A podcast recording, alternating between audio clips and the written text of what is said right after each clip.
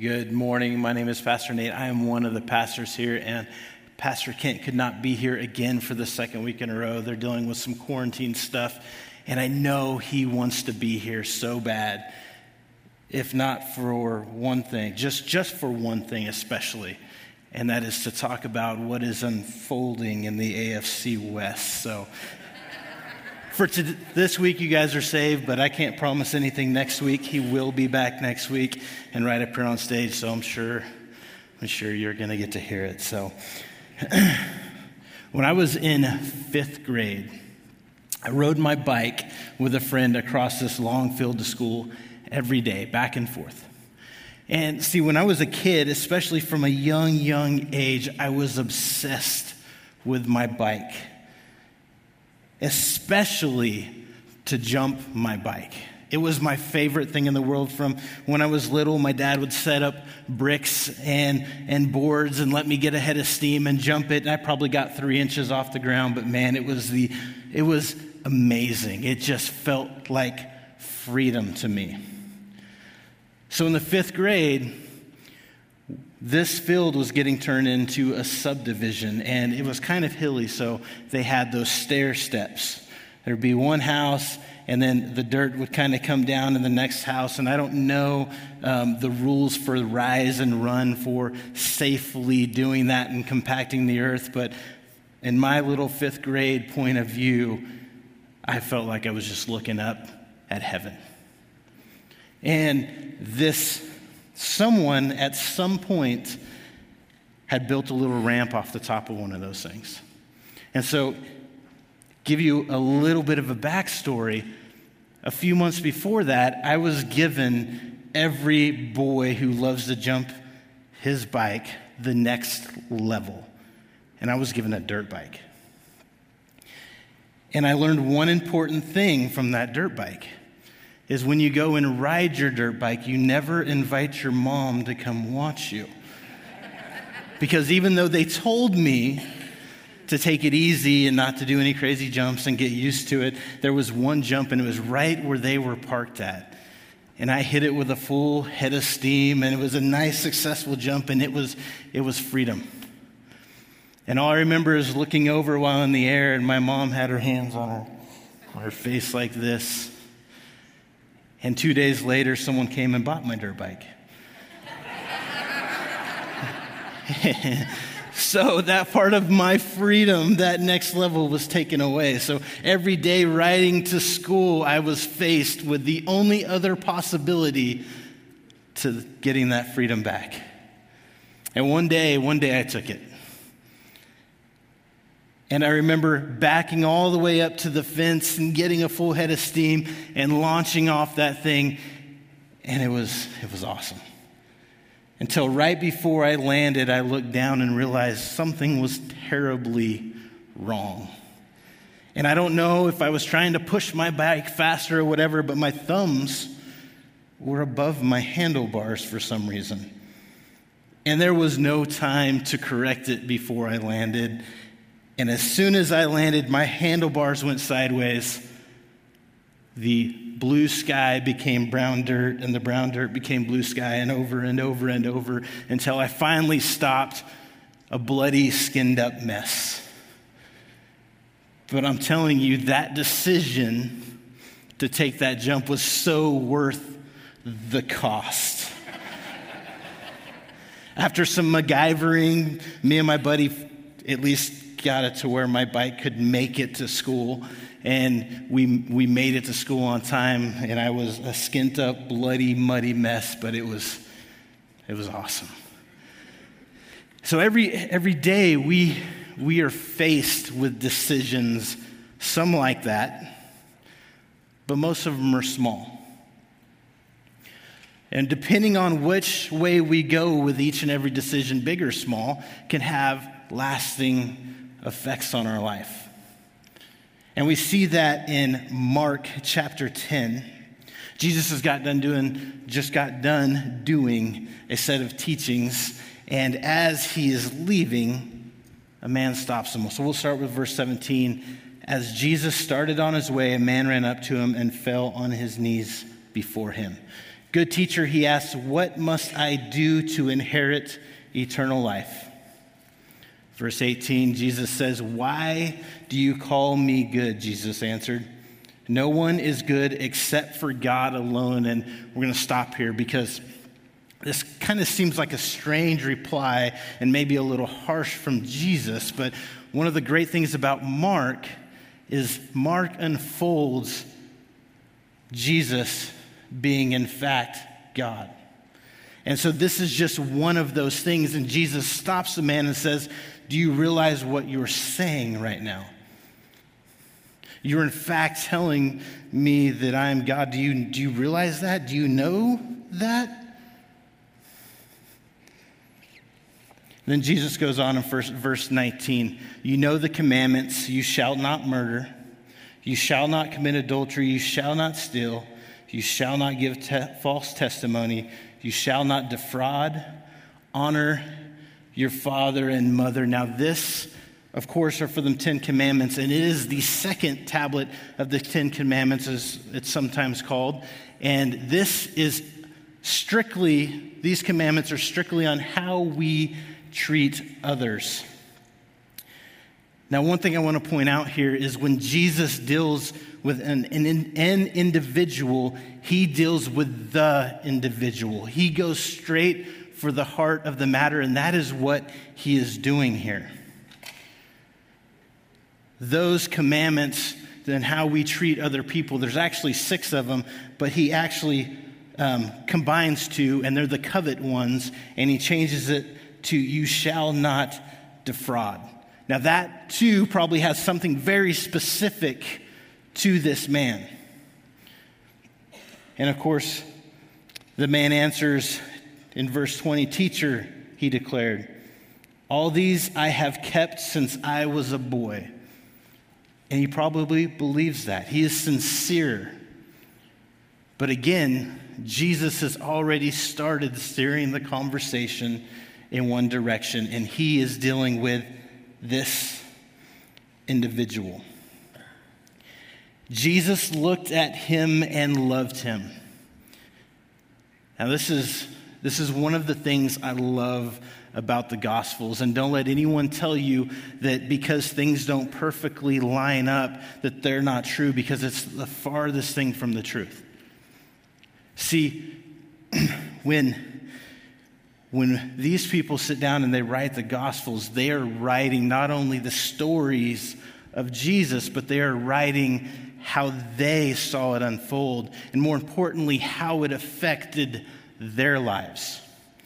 And so you'll see certain gospels point out different details in, different, in, in the same story because it specifically impacted that person a certain way. We see that with John in the Gospel of John. See, before John was called a son of thunder, he was a hothead. In fact, he, he when a village didn't accept the teachings of Jesus, he asked Jesus to call down fire and kill everyone in that village. Now, you fast forward to the Gospel of John. John is actually, from um, later on, known as the Apostle of Love.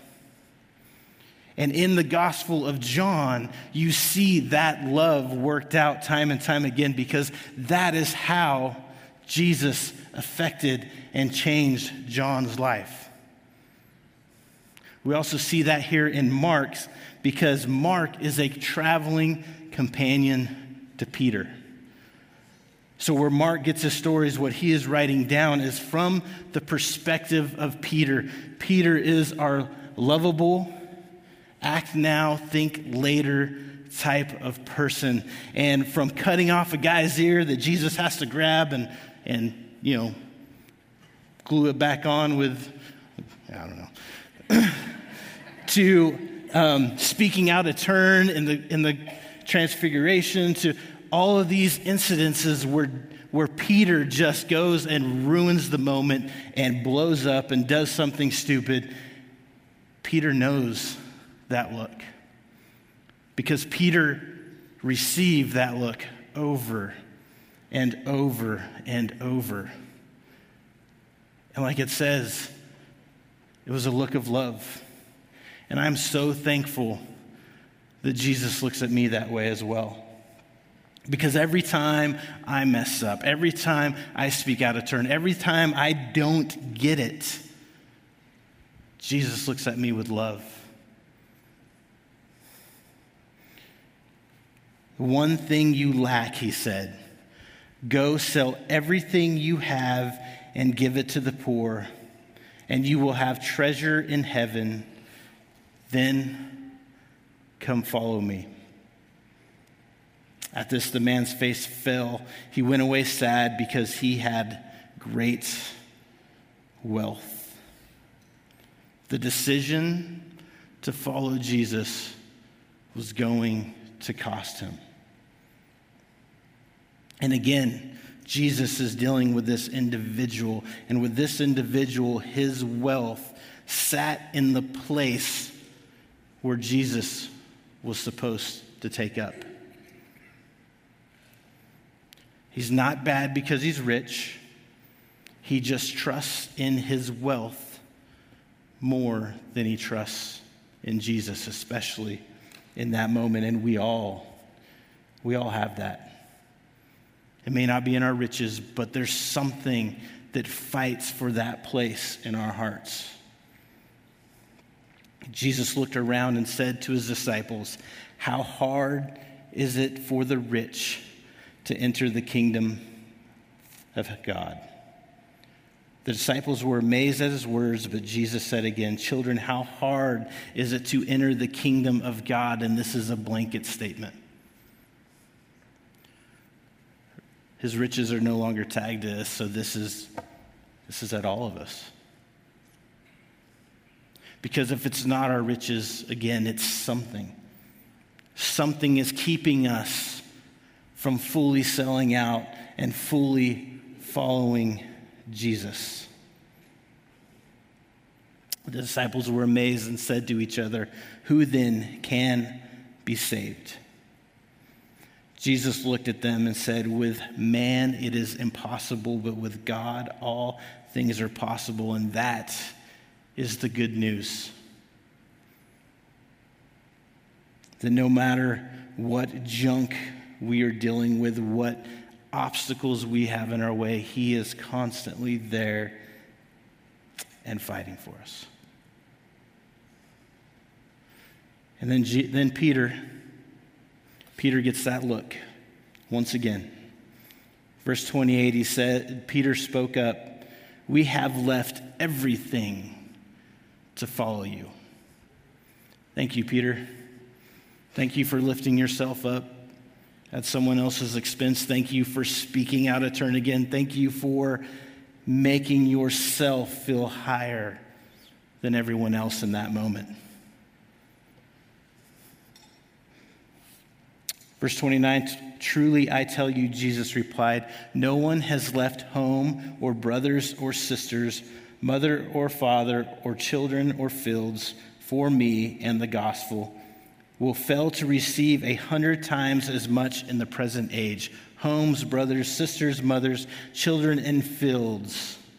Now, this may sound a little weird to us, and we may think, is Jesus asking us to walk away from our families? From no, it's a little different now than it was then, and actually, it's different in many different places in the world today as it was then, because in some of these situations.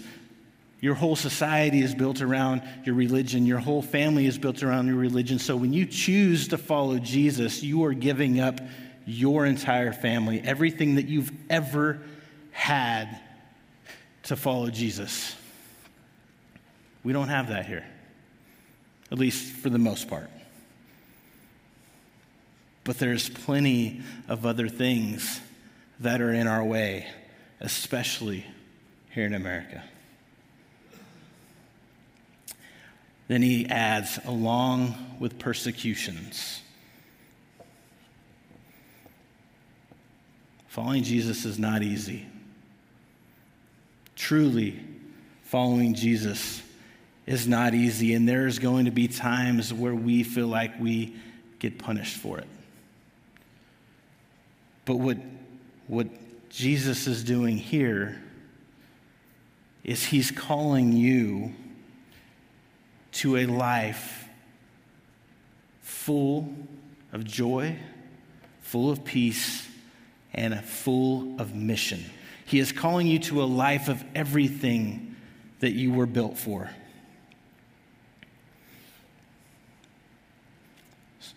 So, what do we do with this?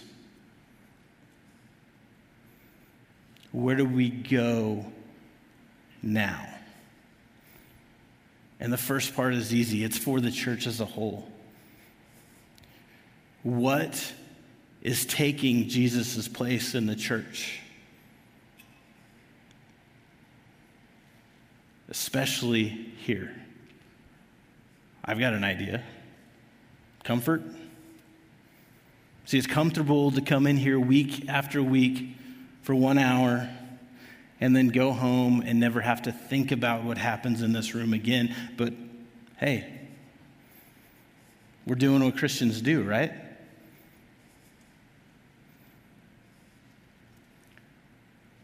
And we go back to this rich young ruler and the reason why he was so far off, the reason why he couldn't understand where Jesus is going, is because his relationship was not a relationship at all, it was a checklist. He had a checklist when in fact he needed a heart change. But it's easy to follow a list of rules. It's easy to know that you're showing up here once a week or you're even going to a couple Bible studies. It is easy to want to come in here and feel like you've got the music you want and the carpets like you want, and everything that makes you comfortable is happening in this room.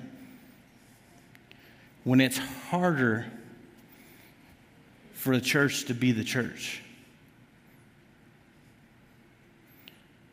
It's harder to let Him change your heart. And then from there, you get to be used by Him to live a life on mission. And I'm talking about us together. But it also goes for us individually.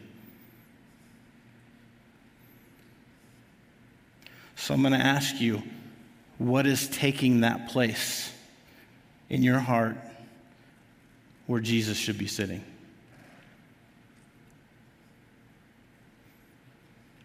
What is standing in the way of you living a fulfilled life that is only on mission, only for his kingdom? And that doesn't mean you have to walk away from your family. That doesn't mean you have to walk away. All that means is he takes his proper place in your life as Lord.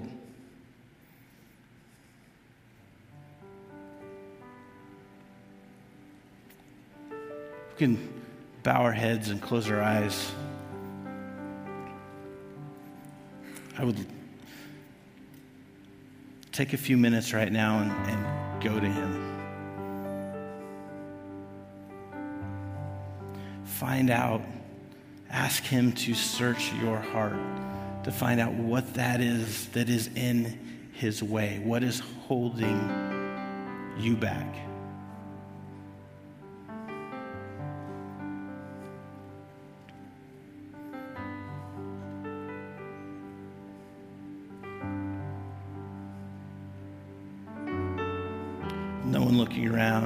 Eyes closed. Is there anyone right now who needs to move some objects?